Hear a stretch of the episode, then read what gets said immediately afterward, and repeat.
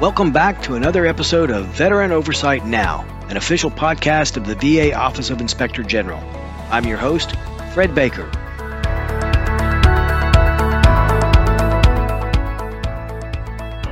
Each month on this podcast, we'll bring you highlights of the OIG's recent oversight activities and interview key stakeholders in the office's critical work for veterans. This is a special hotline edition of Veteran Oversight Now, and joining us today is Trina Rollins. Trina is the Director for Hotline Coordination within the VA OIG's Office of Healthcare Inspections. Trina is a board certified physician assistant who worked at the VA North Texas healthcare system for eight years prior to joining the VA OIG in 2011. Trina, welcome to 2024. Thanks, Fred. I'm glad to be back doing podcasts. Yes, well, uh, we are back from a, an extended uh, absence for the holidays and for some of the uh, some of the other products we were producing. Uh, we are glad to be back. Uh, we are here today to discuss uh, the healthcare inspection, the delayed receipt of patients' colorectal cancer screening tests at the Phoenix, Phoenix VA healthcare system in Arizona. Uh, Trina, uh, as we do in the other reports for the audience, can you kind of describe the size of this healthcare system and give us a little context?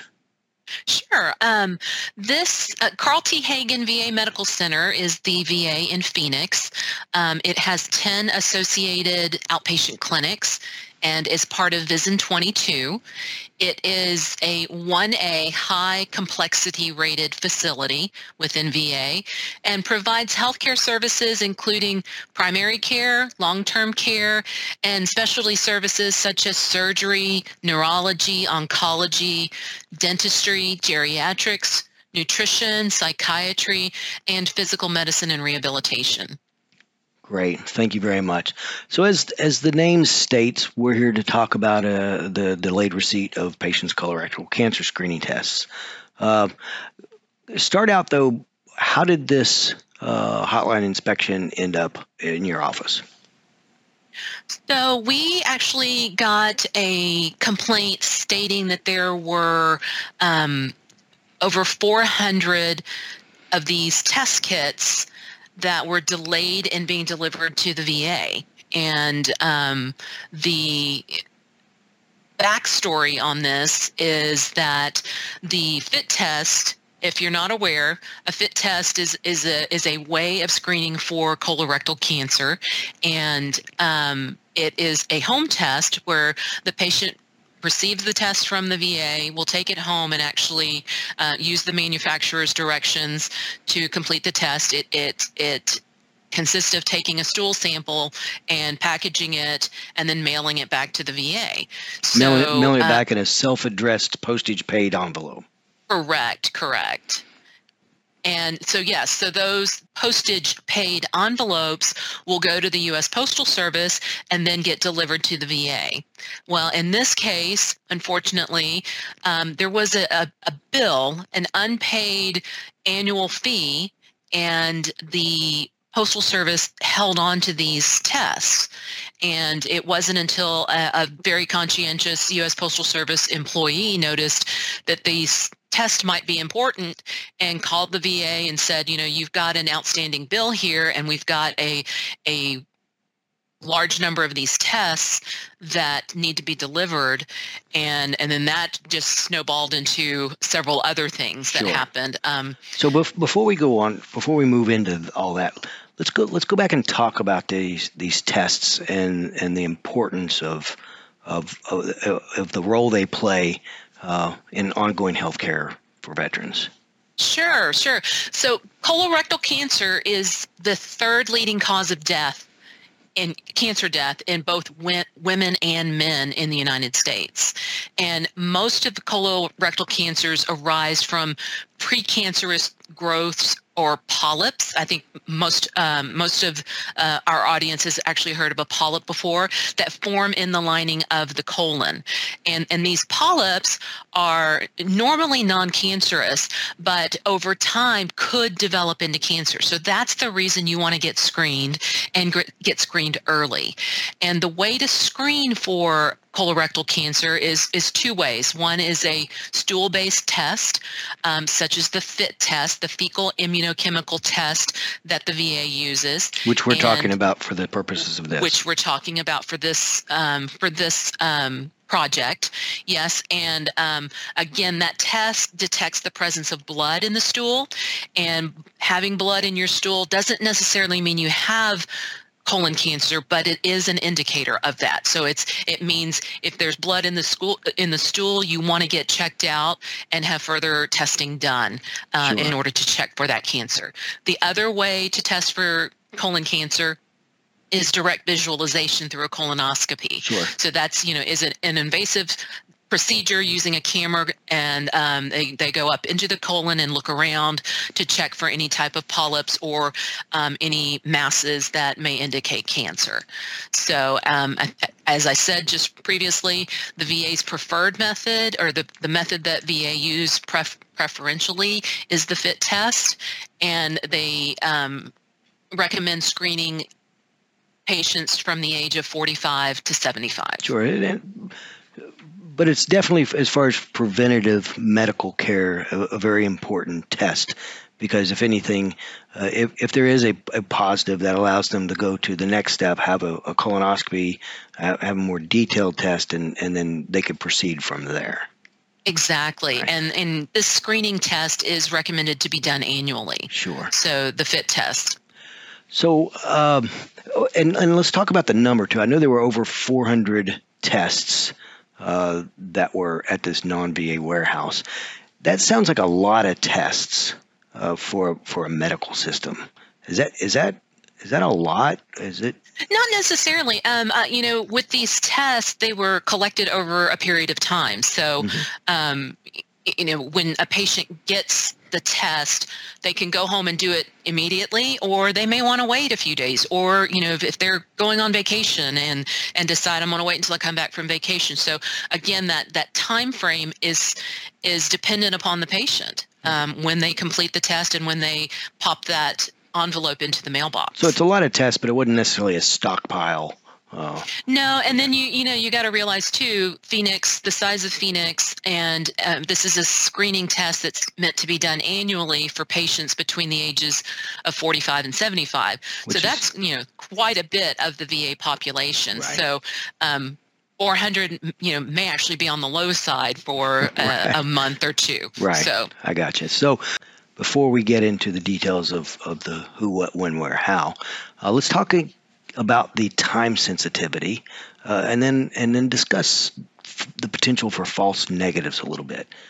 Sure. So, according to the FIT manufacturer's guidelines, once the stool is collected and placed into the vial that is needed to carry the specimen, it's only stable for about 15 days um, at room temperature. Uh, if it's refrigerated, then you can add another 15 days so it's stable for about 30 days. But, you know, in reality, if you're putting this in your mailbox and it's being picked, picked up by the Postal Service, it's not going to be refrigerated. So they have about a 15 day window to collect the sample and then process it and test it. And this storage facility was not a refrigerator storage facility? No, it was not. Right, so and, we're, we're, you know, we're on a 15 day countdown. Exactly. And then the reason for that is, you know, the test is looking for blood in the sample. Blood actually starts to degrade over time. So after about 15 days, even if there was blood in the stool, it would have degraded enough to where the test wouldn't have been um, accurate. So it could give you a false negative result. So more than 400 of these were held for about 60 days. Uh, that's well outside of that stability period. Exactly. Exactly. What what what happened to those?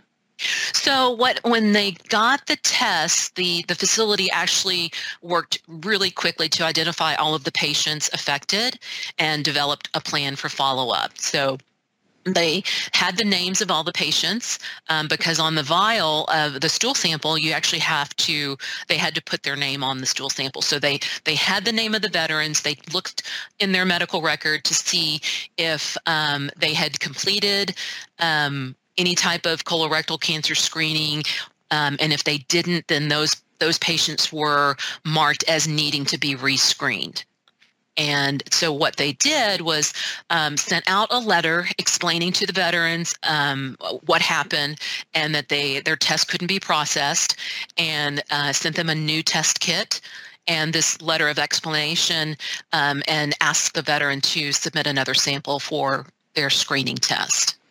So it sounds like they took fairly prompt action on that part of it. Really what, prompt on that part, yeah. And, and, you say it it centered around an unpaid postage bill. Was this just a, a breakdown in communication? Unfortunately, yes. What had happened was the um, the supervisor for logistics was responsible for paying the bill. Well, the supervisor changed in March. The the previous supervisor left in March. A new one wasn't hired until April or didn't come on board until April. April. So there was this um, lack of communication uh, during the transition. So some knowledge was lost and realized the, the new supervisor didn't realize that the bill was outstanding and um, it wasn't on their radar to pay until they actually got the notification from the U.S. Postal Service. That has since been corrected, though, because again, this is now um, they they move forward and set up an automatic payment system. So yeah, that's what I was going to say. It's already, now it's on auto pay. So exactly. So there's no um, no risk of unpaid bills in the future. Now there were there were some other allegations in this uh, complaint that we didn't substantiate that were related to these samples, correct? Or these tests?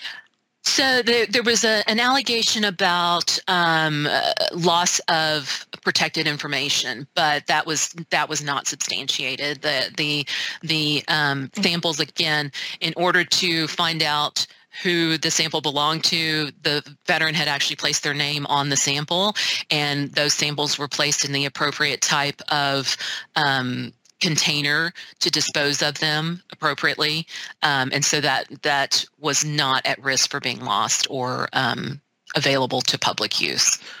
But there was one additional concern that we found as we were working through this inspection, correct? So there were actually a couple. A couple, yeah, yeah. Um, a couple because we found that the laboratory staff were were um, misinformed or had a misunderstanding of the stability of the test kit.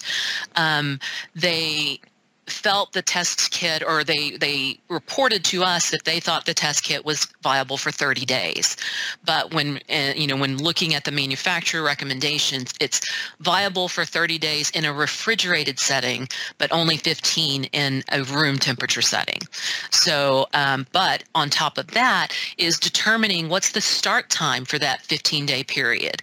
Um, what we found was that the the vial for collection um, was pre had a pre-printed label on it, so it had the patient's name and um, uh, you know the appropriate identification for the the patient, but didn't have a place on there for the patient to actually mark the date they collected the sample. Without that date, you don't know when to start. You know when does the, the clock start?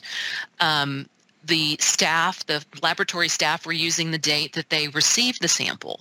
Um, some staff were using the day the order was placed. So again, you can see where there's variation um, in that. And and so again, we needed to ensure that there was a known start date. Otherwise, the testing, the reliability of the testing was at fault. So, just so we're clear, w- were there samples that were tested outside of what would be viewed as their uh, stability uh, date?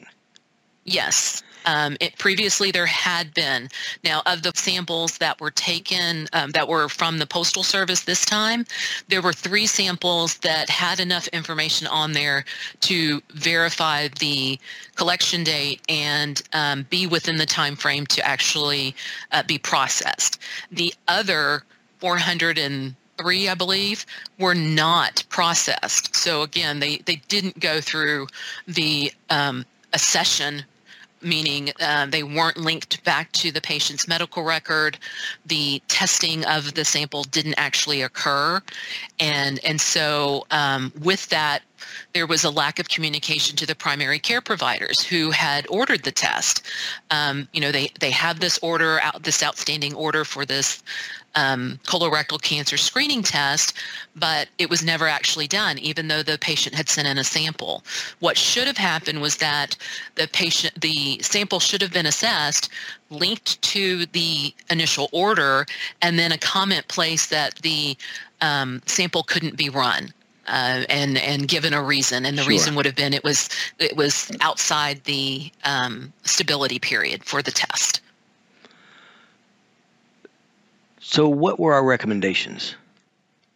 So, our recommendations we had recommendations at the um, VISN level as well as the facility level, and and we recommended the VISN provide um, um, oversight of the facility's review of their laboratory processes related to these fit tests and processing of these tests, as well as um, evaluation of, of patient impact of the potential false negative results. Because remember, um, we pointed out that the lab staff had the misunderstanding that the tests were stable for 30 days and and then on top of that they didn't have an actual collection date that they could uh, you know start the clock on. So um, they ran many tests in in the past um, with the, that incorrect right. knowledge. And so it could have been that they had um, many false negatives during that time frame so so we made a recommendation that they they relook at that. Did they take any action on that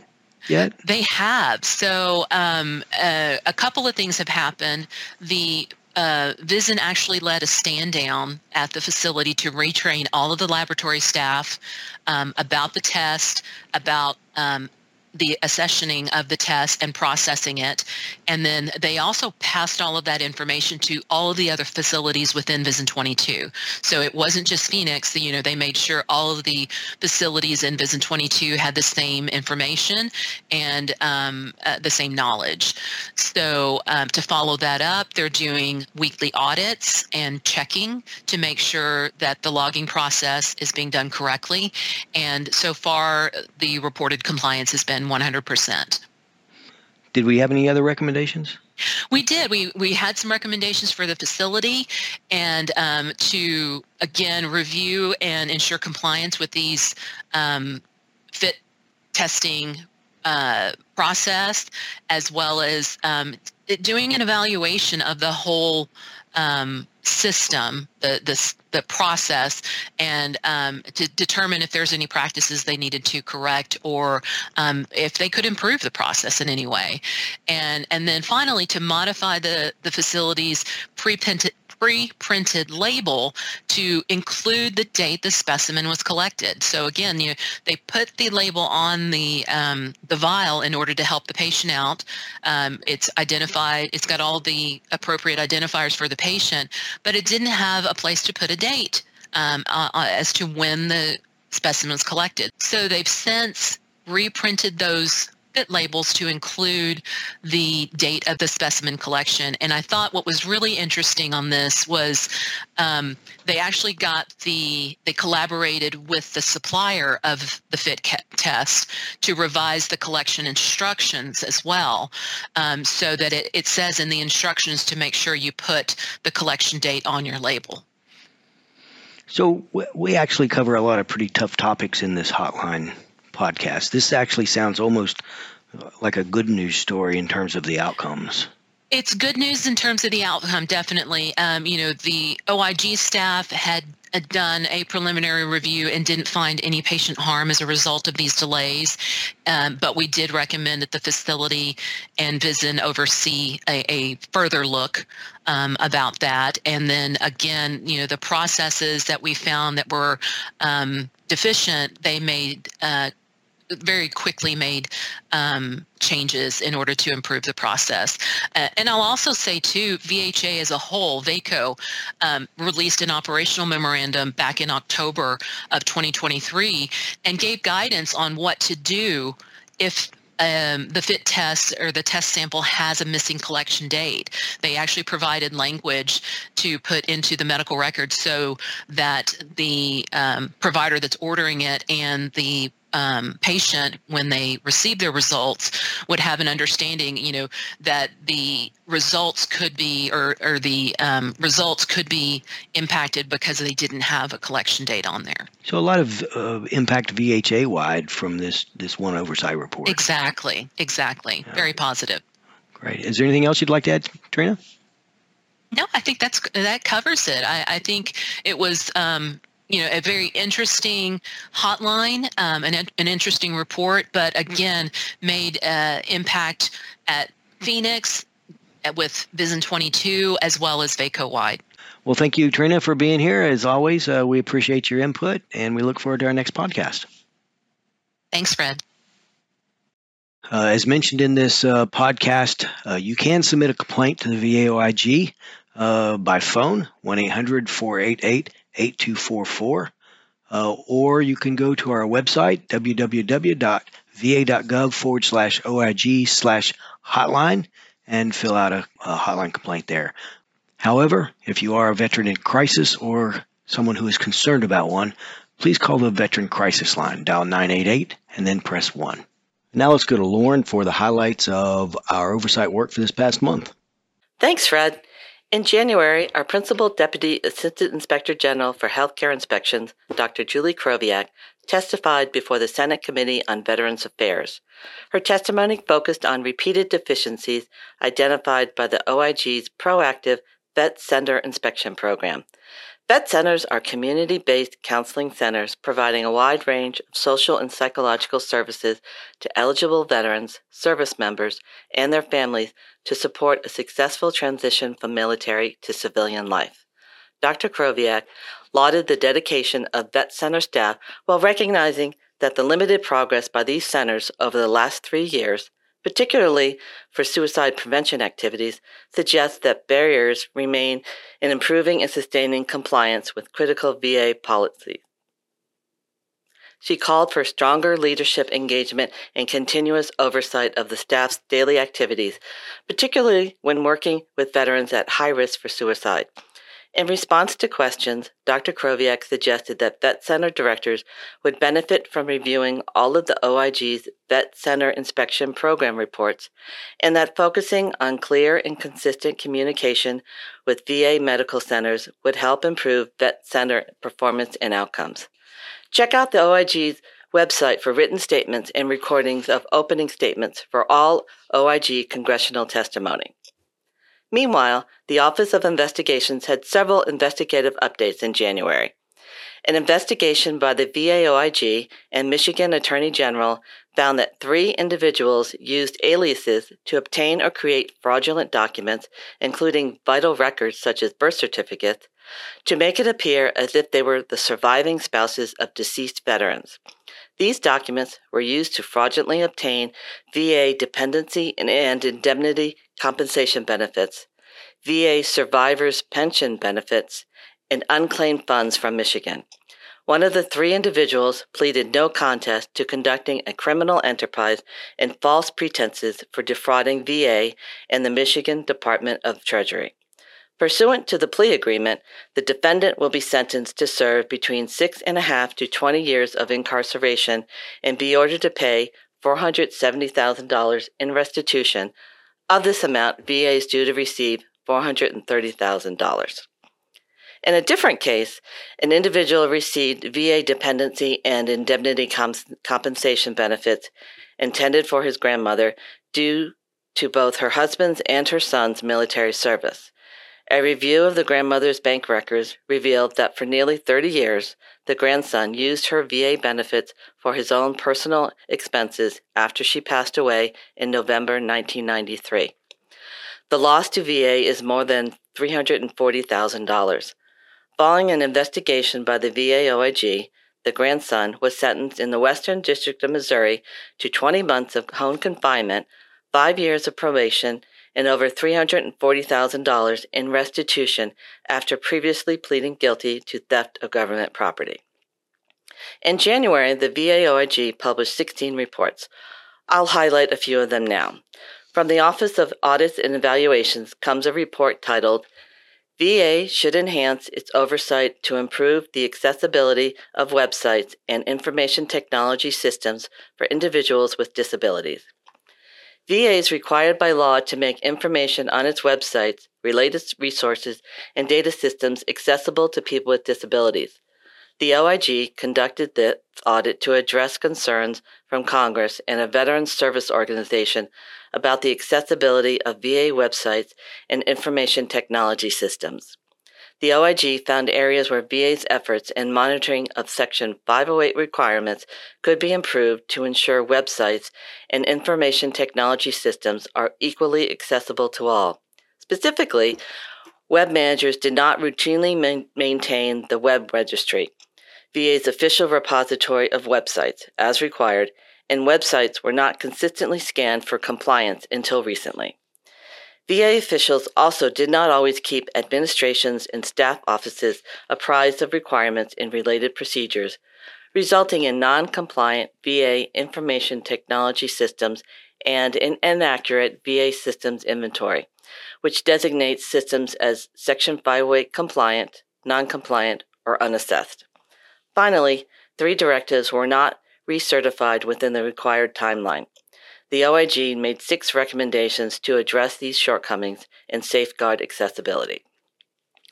The VA OIG's Office of Healthcare Inspections reviewed national and healthcare system guidance issued by VHA regarding the inpatient management of alcohol withdrawal. Determining a patient's severity of alcohol withdrawal is critical in facilitating treatment decisions that may prevent the progression of symptoms that could be fatal. Current VHA guidance does not specifically address inpatient management of alcohol withdrawal, which does not fall under a single VHA national program office. The OIG found healthcare systems lacked written guidance to assessing alcohol withdrawal severity, determining the appropriate level of care, evaluating co occurring conditions, consulting with substance use disorder experts, and administering drug therapy interventions. VA's Undersecretary for Health concurred with the OIG's three recommendations to identify a national program office for the oversight of alcohol withdrawal management in inpatient settings, to develop written guidance that includes expectations for determining alcohol withdrawal severity, level of care, and when transfer of care is indicated, and to implement related training for inpatient staff. The VAOIG published management advisory memoranda on monthly housing allowances for veterans, VA's initial allocation of toxic exposures funds, and concerns with using VA's new financial and acquisition management system known as IFAMS.